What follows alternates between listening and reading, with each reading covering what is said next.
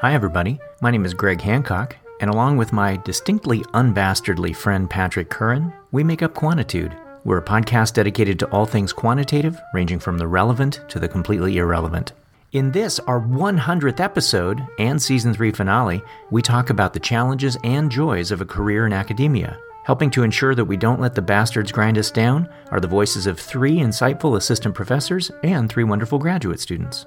Along the way, we also mention lining up the napkin, hug free zones, Margarita Night in 2003, relying on the kindness of strangers, Strunk and White Voodoo, A Mile High Sea, Mr. October, Going Beyond the Veil, The Black Plague, Messages in Bottles, The Gates of the Citadel, Turning the Container Ship, Work Work Balance, Being the Bad Guy, The Focus Groups in My Head, 50 cc's of sodium phenobarbital, That'll Do Pig, Front Wheel Drive, Rear Wheel Drive, and Attaboys. We hope you enjoy today's episode. You and I are pretty good about hitting every week with a new episode, We've tried. much to the chagrin of our families, our students, our colleagues, pretty much anybody we interact with. We try to get weekly. I can't help but notice we've gone two weeks without dropping an episode. Uh, yeah? We're going to take a little bit of a Vaseline lens trip down memory lane. All right, you have made significant efforts to pick shows to hit particular dates. Now, some make sense. Mm-hmm. We had an Irish storytelling that was on St. Patrick's Day. Live at the Rusty. We have holiday episodes, mm-hmm. balls dropping, and your LSD induced reading of A Night Before Christmas. Twas the night before. Well, a nondescript, inoffensive holiday of your choosing. then it started to get a little tenuous. You had the haiku episode near National Haiku Day. I didn't mind that so much, but then you moved to picking entire topics just to get close to a date that's not even on the date. So we did an entire episode on information theory, which you wanted to post it on April 12th because it was close to April 11th, which was 411. All right, so we established that great efforts go into this. so when I see two holes in our schedule where we drop nothing, I can't help but wonder did we skip two weeks just so that we could end the season on a 100th episode? Uh, I mean, I mean, I had a, a conference that I had to go to, and uh, Okay, so that's where we're at.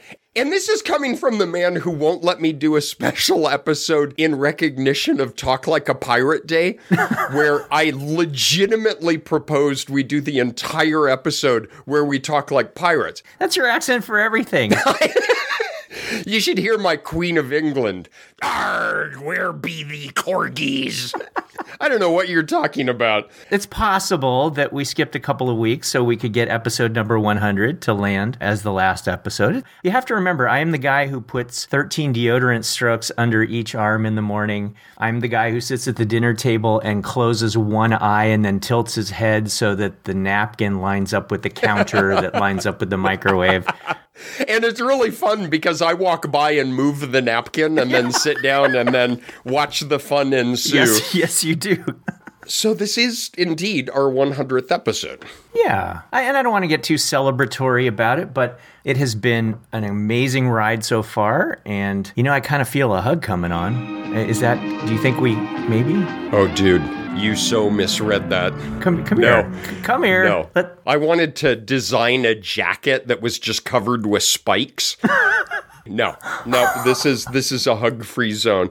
Well, in a hugless society, we are at episode 100. yeah. So, in the spirit of our 100th episode, I have a little surprise for you. Are you ready? Oh no. These never. The reading of The Night Before Christmas was a surprise. Jiffy finding Francis Galton in the shower was a surprise. Do I have a choice? I think you'll be okay with this. We have our Quantitude hotline that people leave us voicemail messages on, and I have a voicemail message for you. Oh boy. Hello, this is Barack Obama. We just wanted to wish you gentlemen all the best on the occasion of your 100th episode. Michelle is still laughing about that thing Patrick did when you guys were over at the house. Very funny. Take care, my friends.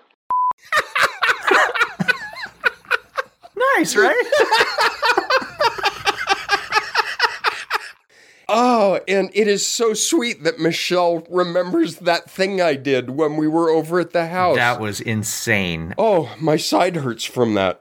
All right, so we need a topic. We thought it would be fun to pan back a little bit and talk about the challenges and joys of being in academics.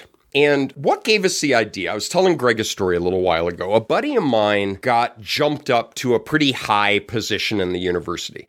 And it's funny because for younger folks, you see on campus the chancellor, and they're almost like a celebrity. It's like, oh my gosh, is is that her? Is that the chancellor? That's amazing. As you get older, mm-hmm. your friends and colleagues are the ones who jump up, and you see the chancellor across campus, and you say, Oh my God. I remember Margarita Night in 2003. Do we have absolutely no criteria for this position?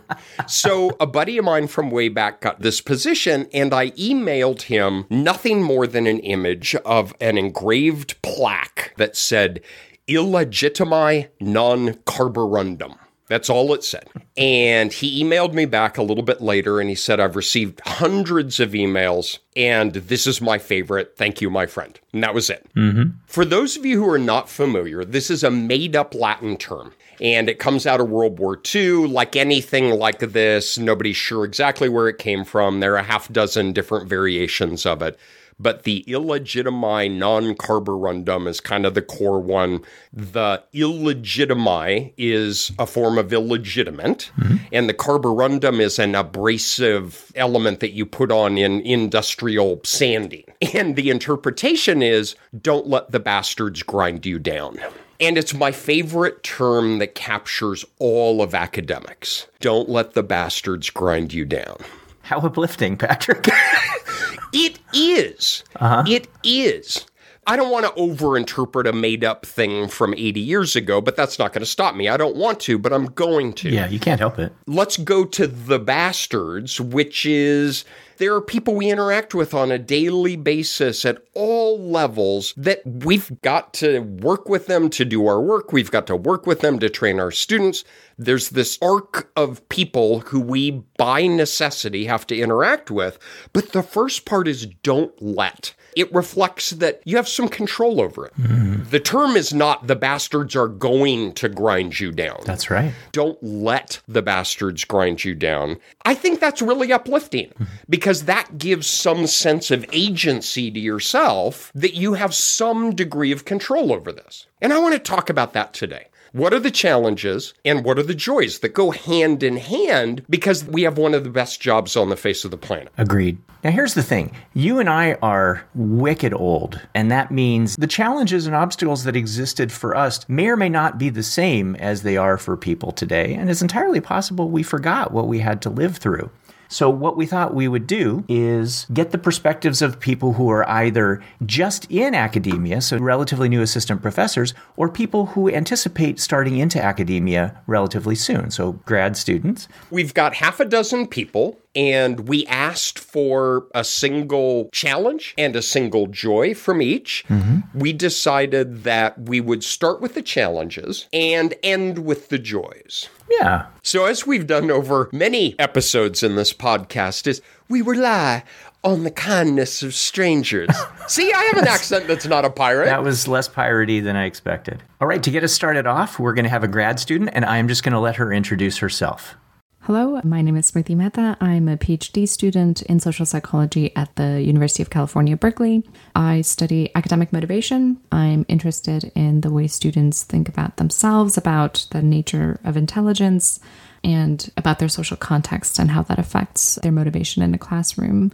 The biggest challenge for me during my time in academia has been a lack of motivation, which, A, as somebody that studies motivation, and B, as somebody that has wanted to study psychology since I was very young. Like, I knew by the time I was 13, 14 that this is what I wanted to do.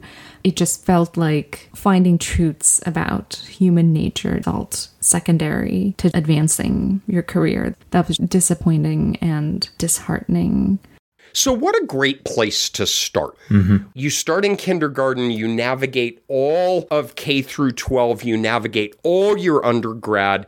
you bust your ass to walk in the door of grad school. And it's like, now what? Now I got to get geared up for the hardest thing that I've done yet. Yeah, part of that for me is that your whole academic life up to that point has been fairly structured, right? People have laid tasks in front of you that have been curated to try to facilitate learning for you, whether it's learning to color inside the lines or to memorize the prologue to the Canterbury Tales, whatever. There's a whole sequence of things that you've gone through to get you to a particular point. And now, when you get to graduate school, a common model is all right, now find your way.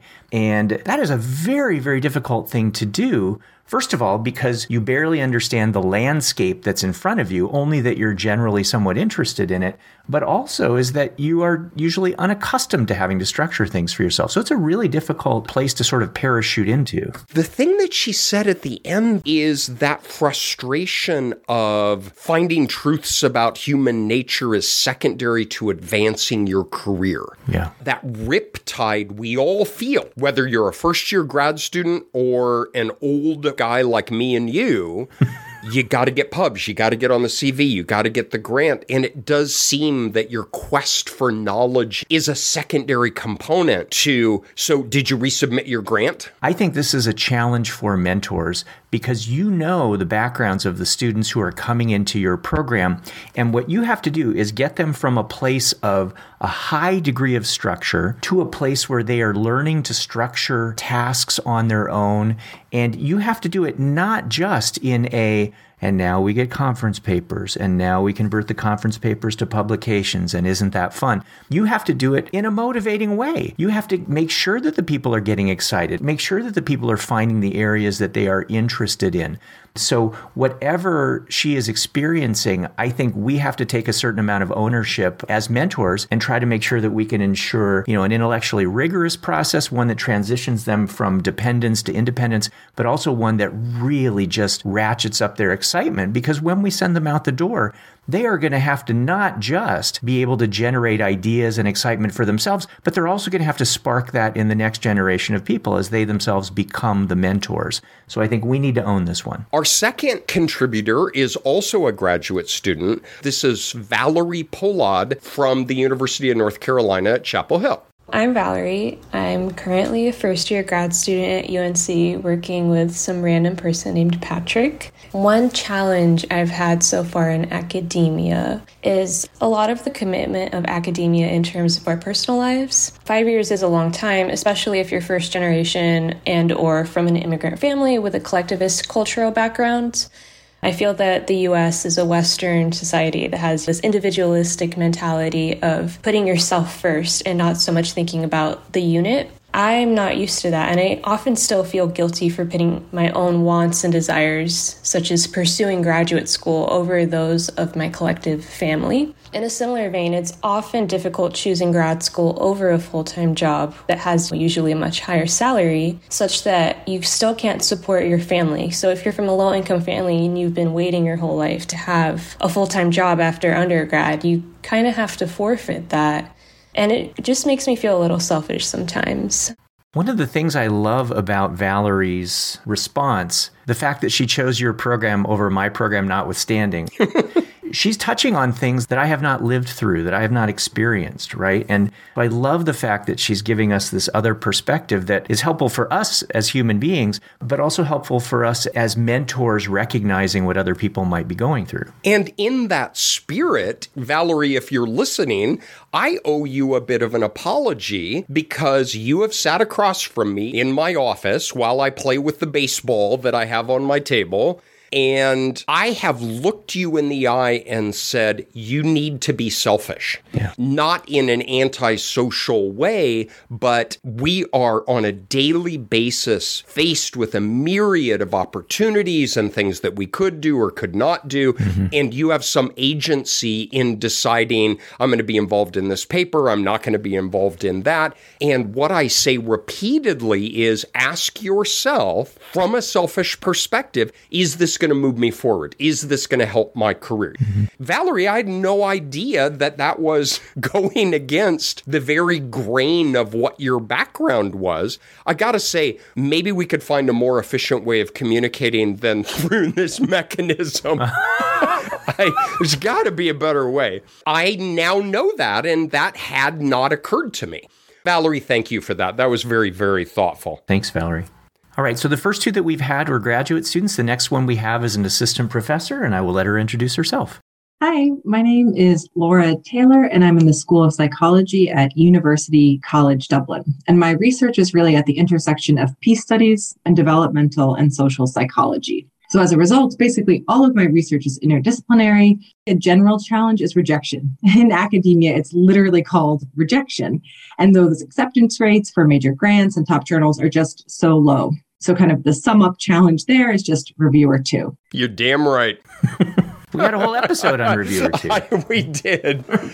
What I really like about you highlighting that issue is not the feeling of rejection, not that you sense that your work is rejected. That word is what's used. Right. You know what's interesting is 100 years ago, I was associate editor for Psych Methods. Mm-hmm. Mark Appelbaum was editor of Psych Methods, and he has been this lifelong mentor to me. One of the things he told me in the very first discussion we had about it is never say you're rejecting the manuscript. Hmm. It was incredibly important to him. Never, ever write that in a letter. Say that you regret that you were unable to accept it. Hmm. And at the time, I'm like, dude, okay, do whatever Strunk and White, you know, voodoo with language that you have. But over the years, I came to really appreciate mm-hmm. that there is a fundamental difference from me writing a paragraph saying, I am rejecting your submission as opposed to I'm unable to accept it for publication. Hmm. And it seems like a little wordsmithing, but I think it runs deeper than that. And it taps right into what Laura is saying. You know, it's funny when we think about this trajectory that uh, we have had and that others who are going into academia have had. We are people who have succeeded our whole lives some of us anyway, got grades of A throughout much of what we did. I know that there are some University of Colorado C students out there um, who managed managed to succeed anyway. It's actually a B if you adjust for the altitude. I did not know that. Yeah, yeah. A mile high C yep. is actually a B. But, you know, we are people who have risen to every challenge. And we did a dissertation. We had a group of people who told us, wow, good for you. That dissertation is great. And then we get into this world where we might submit that very dissertation out there and we get three people who tell us it sucks. And we're like, what? What? No, this isn't, no, right? It's this wall that we hit with respect to our identity. And I think it's really, really tough. I actually hope that my students experience rejection throughout graduate school. I mean that in a tough love, caring kind of way. But if you are getting your students in a cycle of submitting things and getting criticism from reviewers, I think in our role, we can help them to process that criticism, learn to accept that criticism, learn to grow from that criticism, learn to know what criticism is fair, what criticism is not, and just generally, you know, do a little bit of skin thickening on this. I think we absolutely need to have that to be in this profession. And I think that you and I, as people who help to guide both graduate students and early career faculty members, I think we can help out with that transition. I'm a baseball guy. I like baseball. I watch baseball. I like the stats in it. Mm-hmm. If you go to the list of home run hitters, the top of all time, you know, Barry Bonds and Hank Aaron and Babe Ruth. And then there's an equal list of the all time strikeout leaders. and did you know in the history of baseball, the all time strikeout leader is Reggie Jackson? Really? Yep. Mr. October. He's one of the greatest baseball players to have ever played the game. Oh, yeah. And if you adjust for the steroid era, he's also in the top 10 in all time home run hitters. Wow. Reggie Jackson. Long drive right field. It is goodbye. A big, big World Series for Reggie Jackson as he comes up with his third home run of the series. And if you compare the lists side by side, I actually queued up one of the lists here. Here are the strikeout leaders Reggie Jackson, Jim Thorne, Sammy Sosa, Alex Rodriguez, Jose Canseco, Mike Schmidt, Fred McGriff, Derek Jeter. Some of the greatest baseball players to ever play the game mm-hmm. are in the top 10 of all time strikeouts. And I like that because yes, there's failure. Yes, there's rejection, but you go up there and you swing and you swing and you swing and good things happen at the same time. And so, Laura, I love that. I think you're exactly right. That is a common denominator we all struggle with. I really love that you tied that to baseball. It kind of warmed my heart. How about a hug? Can I get a hug? Just a sec, let me slip on my spike jacket. Come on. Dude, no. 100th no. episode hug? Come on. No? Okay. Oh, oh, oh, I have another surprise. So the call from the Obamas was not the only one that we got. I have more. So let's go ahead and play our next surprise 100th episode call. Are we going to get sued? Not by this person. This is Severus Snape. I find your work so deftly straddles the line between uninteresting and uninformative. On the bright side, your episodes appear to be more powerful than my very best sleeping potion. So do keep it up, Muggles. Hey, I don't mean to be a stickler for details. Isn't he dead? well, For those of you who haven't got to book seven, um, sorry. I don't mean the character, you moron. I meant Alan Rickman. Oh, yes, he went beyond the veil. That was so sad. He's such an amazing actor. I'm glad he pre recorded that. Yes, that was very prescient. Next up, we have one of my current students, Yi Feng, in our program in measurement, statistics, and evaluation. Let's hear what she has to say. To me, the biggest challenge in academia is that the research work you do may or may not have any immediate impact. So you need to have really good faith in the importance of your work and be patient about it. For example, when I chat with some of my friends who have got a job outside of academia, they would tell me that they are working on teams that develop COVID vaccine or drugs to treat cancer. So while they are busy saving the world, there will be a moment of me thinking, where does my research work go? How does it connect to the reality of life? And how can it contribute to the greater good of our society? I think this may be an even harder challenge for methodologists who are doing foundational methodological work. It's possible that we may not see the more advanced methods being applied in practice for many years. We need to make peace with it and understand it might be a long process. So the thing that stands out to me is she has friends who are working on COVID vaccines and cancer trials, whereas I talk to my friends and they're doing a nickel upstate. I need to find a better class of friends. But Yi, you are spot on. The delayed gratification, right? It is really hard to write something that you're especially excited about. That notion that you're going to get something out there and people are going to find it and they're going to start putting it into their work. It can take years. 90% of the crap we publish, no one will ever use. Well, thanks, Debbie Downer. Yeah. That's a good.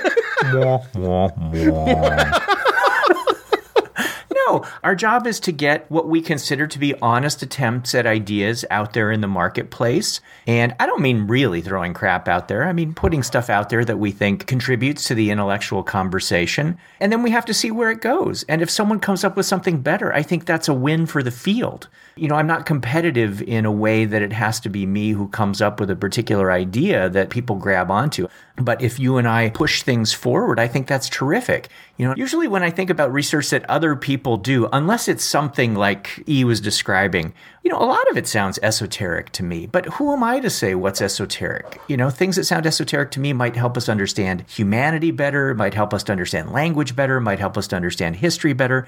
I think about some of the work that people did on the Black Plague and a lot of the history and cultural aspects of what was going on during the time of the Black Plague. And that's something that, let's say, if you poked at me three years ago, I probably would have said, you know, I mean, I guess that's interesting, but whatever. And then two years ago, I'm like, holy crap, we are starting into a pandemic, and it would be really good to understand what people have gone through previously.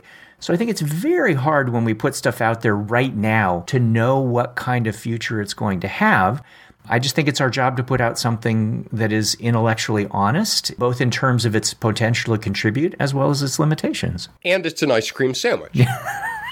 Right. Right? You know where I'm going with this. I do. is you have no idea Yeah. who in the future is going to take this thing that somebody else did and this thing that somebody else did and this thing that you did Right. and bolt them together in some new way that you hadn't even imagined when you had developed your own thing. I sometimes feel like you write a paper, you roll it up into a little tube, put it into a bottle, put a cork in it, and throw it off the back of a ship. Mm-hmm.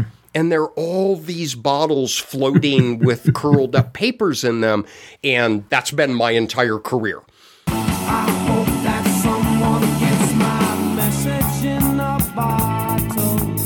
All right, our next contributor with a challenge is Craig Rodriguez Seijas, also known as Jiffy's clubbing buddy in New York City at the University of Michigan. The biggest challenge that I have within the field, at least in clinical psychology, is the extent to which context, and especially sociocultural context, gets left out of discussions of what's abnormal, what's not normal psychology. And so while decontextualizing makes some research easier, it reifies other inequities, and it does leave me a place to work and a place to develop a career. Wow. Oh, there are a lot of really interesting things in that. You want to start us off? Yes, is that notion. And I really like his term because I think it's true. Whether people are cognizant of it or not, it is easier to leave out context. Mm-hmm. It is easier from a measurement perspective. It's easier from a sampling perspective. It's easier from a modeling perspective to say future research will do well to consider the impact of context to generalize these results beyond what we found here. Wow. That's a great throwaway line. That just came out of you. Oh, I have a rubber stamp. It's just, I can write these all day long. And in my clinical training that I have myself, is my response is again, tough crap. Mm-hmm. Make it harder. Do the heavier lift. We owe it to the field to do that.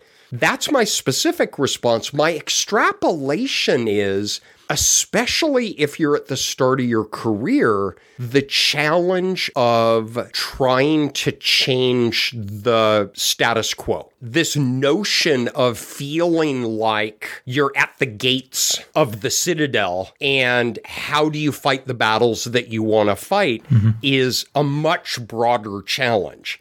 Sometimes I see all of academics and research and knowledge as this massive container ship out at sea mm-hmm. that needs to be turned. Oh, you can only do it in the smallest of gradations. Is you make a one degree turn in the navigation of this massive ship, and it may take a hundred miles before you observe a change. For me, it really symbolizes the tension that we have in our field or in science in general. And that is, first of all, we aim for generalizability. We want these universal principles that we can carry into any situation to sort of simplify it. On the other hand, we have this need to understand individual differences, to celebrate them, acknowledge them, know how they work, because as you and I have talked about repeatedly, things aren't one size fits all, right? The phrase it depends seems to govern damn near everything. So, how do we find that sweet spot between this generalizability and this need to understand individual differences in not just amounts, but in relations among things? I think that some of the things that we've talked about in prior episodes, whether it's moderated nonlinear factor analysis models or integrative data analysis kinds of things, those models where we try to build the context variables into those models that we have where the things that are generalizable are the things that have those individual difference mechanisms built into them rather than always looking for that E equals MC squared that we think works absolutely everywhere. So I love Craig's point, and I love that I think a lot of the places where our field is trying to go methodologically is to marry those general models with those things that are more individual specific. And you and I, when we teach, and we've taught this together, and we make the same kind of joke, which is kind of funny, but kind of not. You build up all the complexities of a particular method. Let's just say confirmatory factor analysis, and you have multiple factors, and you have factor loadings and residuals and covariances and all these things, and you really get it all nailed down, and then you say, everything we've taught you is wrong. What this model says is every factor loading, every residual variance, every mean, every intercept, every covariance is exactly equal for every person in your sample. Young, old, rich, poor, private school, public school, rural, urban, mm-hmm. anything. That lambda of 0.683 is exactly equal for every single person. But what if it's not? I love that Craig brought this point up. And we really need to take seriously that that last phrase that you just pulled straight out of your butt and stamped on the end of your paper, that we see that as maybe where the richness is for the things that we can develop. All right, so the last challenge that we're going to talk about here comes from someone who has been on the podcast before. I will let her introduce herself. My name is Tove Larsen. I'm an assistant professor of applied linguistics at Northern Arizona University. A big challenge in academia, as I see it, is finding balance. We talk a lot about work life balance, which is really, really important and something that I've personally spent many years trying to figure out. Only now, though, to realize that you also need work work balance. Assuming that you actually manage to limit the time you spend working, your time then is going to be limited. So, what do we want to spend it on? I've been saying yes to a lot of research related things in the past couple of years, which at the time all seemed like great opportunities, and I was very happy to say yes to them. But I'm now finding myself trying to balance too many projects while also trying to be a good teacher, a good mentor, and a good colleague. I'm trying to use this experience to figure out what good work work balance could look like. I can't say that I have it figured out. I love that. I got to tell you, as I was listening, my thought immediately went to the work life balance. And I thought, oh, good, this will be a good one to talk about. Make sure you take time for yourself, smell the roses, blah, blah, blah. I love the work work balance. Yeah. In all my years in this gig, I've never thought about that. It's another impossible conundrum we put our students in. And I do this myself. Take time for yourself. Make sure that you stay emotionally charged. Do self care. And why don't you have the assignment I gave you Monday at nine? You told me you were going to have this, but you should take the weekend off and really refill your sails with air. But I really thought that you would have this done by now, and I'm disappointed. Right. why anybody voluntarily works with me is an absolute wonder. You know, I will confess up front that I am not the poster boy for saying no. I'm really not good at that. But what I will say is that you and I, as older people, serve in roles where we can mentor, whether it's students or mentor early career faculty. You and I can serve the role of what I like to call bad guy. And that is that when I have an assistant professor who has all of these opportunities, I will say in air quotes, all of these opportunities laid at their feet, I need to help that person sort through them. What are the things that are beneficial at this time? What are things that we can put off to a later time? And one of the roles I play is to just keep those things away from that person to begin with. You know, let's not put you on that committee right now. Let's not give you an extra heavy teaching load or too many preps right now, right? So part of my job is to create space for that person to thrive and to succeed and find their own intellectual footing. But the role of the bad guy is when someone comes up to this early career person and says, I would like you to serve on this dissertation committee, or I would like you to be a part of the project. I tell that person that they can say, I would love to, but my mentor said I can't take that on right now, or I'm not supposed to do that right now, and that maybe that's something that, you know, I would be able to do in the future. Because it's a very awkward dynamic when you are a young person or a new scholar and you have other people coming to you. You want to be a pleaser. You're in a new environment. You want colleagues to like you, and you genuinely want maybe to work on these particular projects or to help that particular student. But even after you have balanced life with work, your time for work is finite. And so, one of the things, even though I myself might not be a particularly good manager of my own time, as evidenced by involvement in a podcast, what I can do for others is have them use me as that foil to try to create space for themselves so they can find that work work balance. And Tove, I'm going to steal that from you and probably not credit you just given that I'm a senior person in academics and Sorry, that's what he does. this is a professional development opportunity, a teachable moment as we call it. I think we should talk about both of these jointly when we think of our own work and when we are advising or mentoring or guiding others. Mm-hmm. The work life goes hand in hand with the work work that ends our challenges. And I think that's a wonderful end to that because that I think ensconces a lot of the prior things that we talked in various ways. I like that a lot. Thank you, Tove, for that. Very thoughtful. Oh, so we have another call. Oh, no. Please. Are you ready? please, please. I got to tell you, if one of them is Jiffy, I'm pulling the plug on the whole thing. I'm just telling you now. Hey, Quanta dudes, it's Arnold again. I wish I could say you've gotten better after 100 episodes, but I can't. You are still doing way too much stupid stuff. Maybe if you let Jiffy have more airtime. As you know, I love lemurs. See, you're the problem here, Patrick. Oh, really? Jiffy tested so well in the focus groups that we had set up. Was that the voices in your head It- that you ran right. your focus group? We conducted some focus groups. Anyway, wow, how sweet for Arnold Schwarzenegger to leave us a voice message. I think Jiffy needs a hug, Patrick. Do you have a hug for Jiffy? No, no. Jiffy needs 50 cc's of sodium phenobarbital, is what Jiffy needs. All right, let's turn to positive. Should we turn to positive? yes. What are the joys? Because we are in a gig where these things are inextricably mixed. And indeed, some of the most frustrating things are simultaneously some of the most positive things. So let's turn to what aspects of this job really bring us happiness and fun and joy. And as my brother occasionally says, gives us a job that isn't really a job. My brother is still completely vexed that someone gives us money to do this. Right. And technically, they don't. They give us money to do something else that we're not currently doing. That's that's true, which is the beauty of it. So we're going to have the same six people, each of whom provided something that they consider a joy about academia. There's a lot of thematic overlap, and so what I thought we could do is maybe pair them up into couples that sort of overlap. So we start off with E and Craig. How about that? Oh, that's great. There are many things I enjoy about working in academia. On top of the list is the autonomy to do research on things that are most interesting and intriguing to myself. You may have an idea that came to you while reading papers, sitting in a class, listening to a podcast, or even just doing grocery shopping.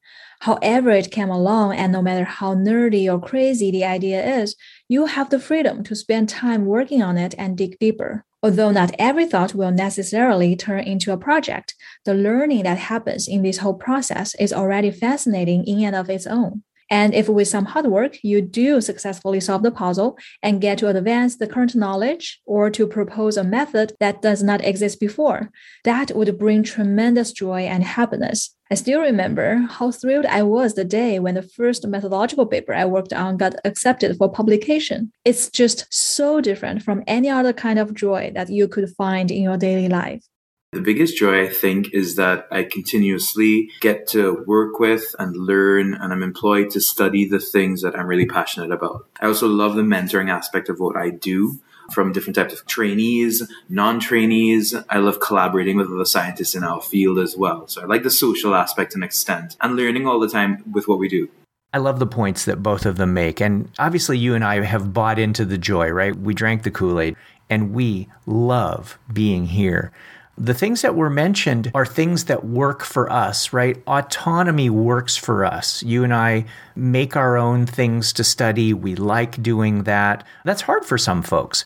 But for us, it is an absolute joy, right? Autonomy is this double edged sword. If you can wield it well, that's great. Freedom is a double edged sword. Even impacting students is a double edged sword, right? Because we want to impact them in positive ways. We want to be these positive role models for them.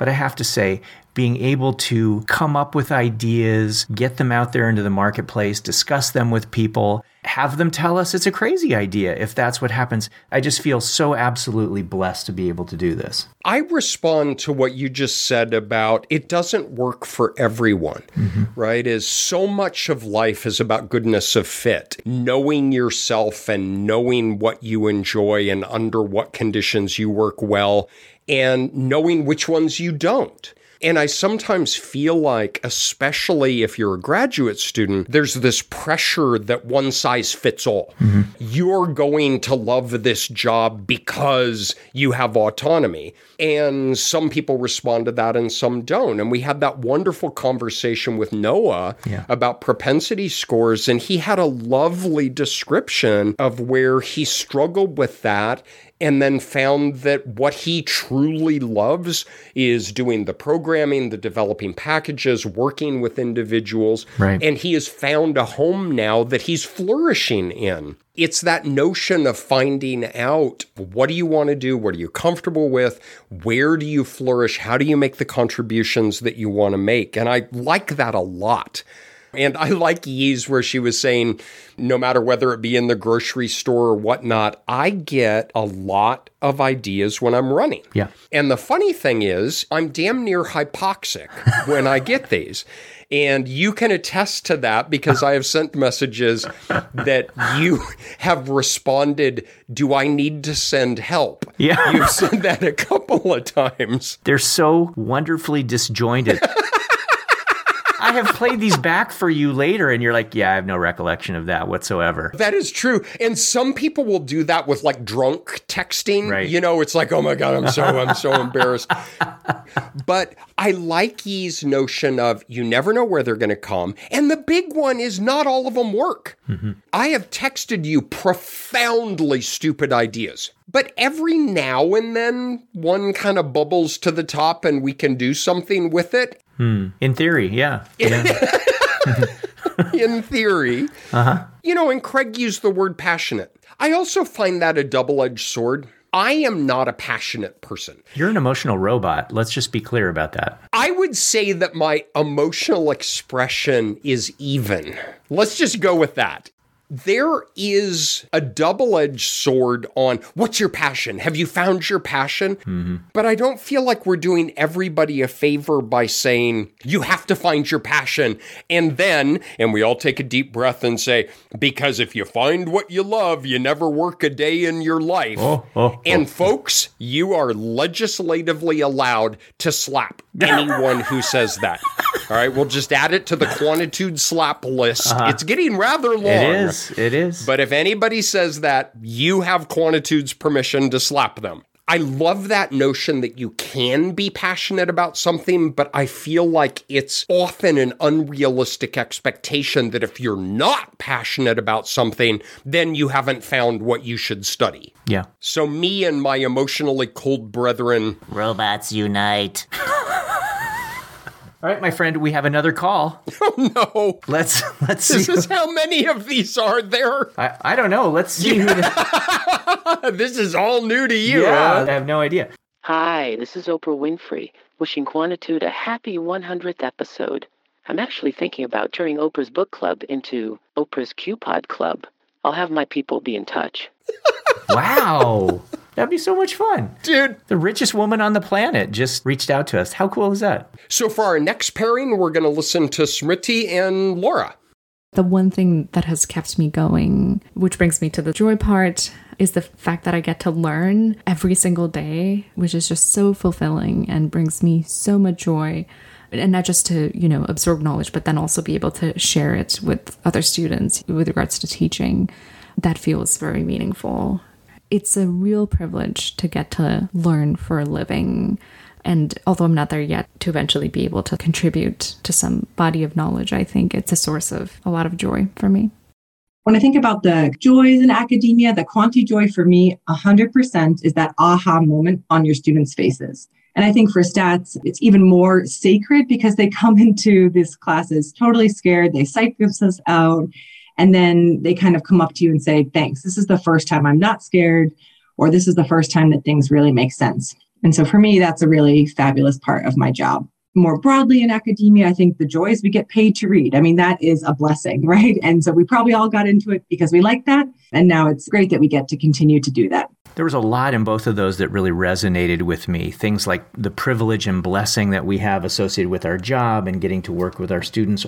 For me, the biggest one is learning all the time. And something I have said before is that the beauty of this job is that at the end of every year, almost every year anyway, I can sort of look back and say, you know, last year I thought I understood stuff. Last year I thought I knew how things worked. But this year, mm, I really think that I have grown a lot, that I understand things better than I did the year before. And what job has that, right? And part of the reason that that's the case is that we engage in things where learning is the objective, whether it's a research project or being on a dissertation committee or working with our colleagues this environment is structured for us to keep learning. And I absolutely love that. To reiterate your point, as I love the use of the word privilege and the use of the word blessing, because it really is. Mm-hmm. We are so fortunate to be in this position that we are I sometimes tell people that I am paid to try to create new knowledge and tell people about it. Mm-hmm. I like Laura's comment of, we get paid to read. How awesome is that? You literally get paid to read. It's not a thing you do on the side, it's not something that you do on the weekend. Yeah. So thank you, Laura. That's exactly right. I believe, Patrick, we have another call.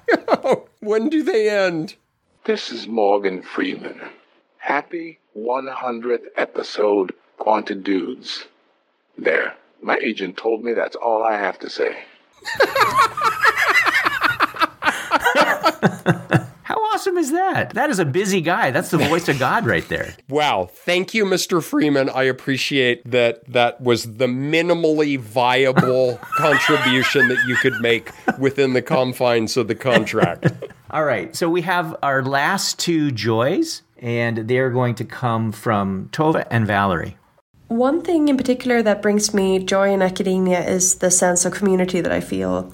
Just getting to work with people in that community, students, colleagues, collaborators, is just so rewarding. And I really like how we all share this common goal. We're trying to understand our corner of the world a little better and getting to work toward this goal together with others is something that I just find to be extremely enjoyable. A joy, though, which again is probably what keeps us all here. For me, it's that I've honestly met some of the most wonderful people in this niche quantitative methods field. Whenever I reached out to anybody, even if it's been more or less a cold call, they've always been kind, supportive, and willing to help out however possible. It's just an absolute joy to get lost in concepts with other people who are just as excited about the concepts as you are. That's right. We are your Wookiee planet. You have found us. I love the whole community point. And it's on two levels, right? The idea that you are working with a group of people and learning from a group of people, whether it's students or other faculty, going to work each day with people you like. And I really hope that you are fortunate enough to do that. I certainly am. But also people who are just decent human beings. You know, you think about quantitative methods people as being awkward, having no social skills, etc all of which are accurate, but also also fairly nice, helpful people, right? We want to go out of our way to help students and colleagues and to support work that's going on. I mean, some people actually view what we do as being that support role, right? Some people think that the quantitative folks are here to be able to support those who are substantive. Now, we think of ourselves as substantive in our own right, but we like collaboration. We want to help people. And I love that Valerie is already getting a feeling for that. That's exactly right. And I like both of those as a final wrap up in the joys because Valerie is spot on, is there are wonderful people in this field. When I think back to my own coming up through the farm club and going through every step and every challenge, is I look back and it's littered with people who I cold called and they gave help. If there's one thing that I recommend really strongly to more junior people is don't forget that the most senior people in the field are not only just people, but they're in it because of the love for the topic as well. Mm-hmm. When I look back as a grad student, I reached out to people like Jack McArdle, Mark Appelbaum, Steve Raudenbush, I faxed a paper to Albert Satorra, who faxed me back comments on it. All of these were cold calls. I still, it's one of my favorite things I have. I have a first edition of Bryk and Raudenbush, their multi level book. Mm-hmm. And if you open it to the title page, penciled in is Steve Raudenbush's phone number at the time. and I went to the library. All right, so we're going back in the time machine. Wow. I went to the library. I looked up the phone book in Michigan. I wrote it down. I called him. He answered the phone. He answered my question. The field is littered with people who are willing to help you and talk and have fun. And the one that Tove said that kind of stood out to me as well is that shared common goal. Yeah. In my things I do for fun, for many, many years, I was involved, like you, in martial arts and I enjoy it, and there's a community, and there's support, and all of that. But it always left out to me that shared common goal because almost everybody on the mat was there for a different reason. Mm-hmm. Somebody was there because they wanted to lose weight, and somebody else was there because they wanted to learn how to kick ass, and somebody was there for whatever. For various reasons, I stopped doing that, and I'm now in the music. I'm in a lot of bands, mm-hmm. and I have that shared common goal. Last night I had band rehearsal and there were a hundred people out on the floor as we were rehearsing for an upcoming concert. And there is something unique about everybody was there for a common purpose and working together to do that. And I think there's a parallel with academics. There is a common purpose and there is a common draw for people. And I love that. All right. So, all of that said, do you have a challenge and a joy that you want to share of your own? I do. I'll start with a challenge, mm-hmm. and it's almost embarrassing for me to say. And the reason is is I feel like I'm at a point in my career where this shouldn't be a challenge and yet it is. You remember the movie Babe and the talking pig, right? This is one of the best movies. If you haven't seen Babe, go watch it. It's just a very sweet, funny film. And it's about a pig who it doesn't talk to people, but it can talk to other animals. It somehow becomes like a sheep dog so that it doesn't get eaten. I'm going to spoiler alert. The very final scene of the movie is the crusty old farmer is standing with the pig at his feet and he looks down and says, That'll do, pig. That'll do. That'll do, pig. That'll do. It's that notion of what I would like to propose as a gender free term of an attaboy. Hmm. I feel like as a field, especially as you continue to progress in it, you get fewer and fewer attaboys down to the point where you don't get any at all. Hmm.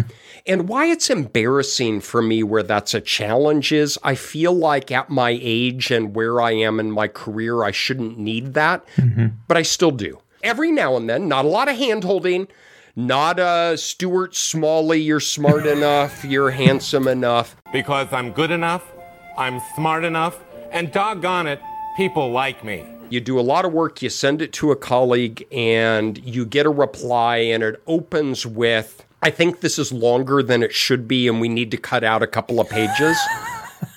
is just put in, thanks for this. I think it's a little bit long and we should cut out a few pages. Mm-hmm. Whatever. It's just the little bits of, attaboy. I'm teaching this undergrad class. Mm-hmm. Yesterday, a young woman in the class, Kaylee, brought me a little 3D printed. It's about three inches long and about an inch high. And it just says in block letters, attaboy. And she gave it to me on the last day of class and said, Now you can always have an attaboy in your office. And I have it on my desk now. The biggest challenge for me is not getting attaboys. Hmm. And the complement to that is being aware that we give other people attaboys. Mm-hmm. Because maybe you think it in your head, but you don't communicate it to the student, to your colleague, to your chair. That's my biggest challenge. My only reaction to that is that I think it's something that you're actually quite good at. And in our interactions, even though I'm clearly the much nicer person, um, Hmm. you are very good about acknowledging the work that other people do right up front. So I really appreciate that. Well, thank you. What is a challenge of yours? My challenge is keeping up. Hmm. And I could say that more broadly, like keeping up with emails, keep it, but I actually mean keeping up with the field, right? Our field just has gotten so big, so much going on. And, you know, if you think back to the training that you and I received back in the day, we were really good at general linear model stuff, and we learned a few other things in addition to that. And just the content domain of what constitutes our field is much, much bigger. What that means then is that the research that's going on is getting much, much more specific. And I don't have time. I have stacks of journals with post its attached, and I have folders full of articles that, oh, I would really love to read. It's hard to keep up. And I think I'm doing a very poor job, doing a poor job in all of the, the developments that are going on, poor job in keeping up with the computational advancements, the software advancements, the applications, the packages, all of that stuff.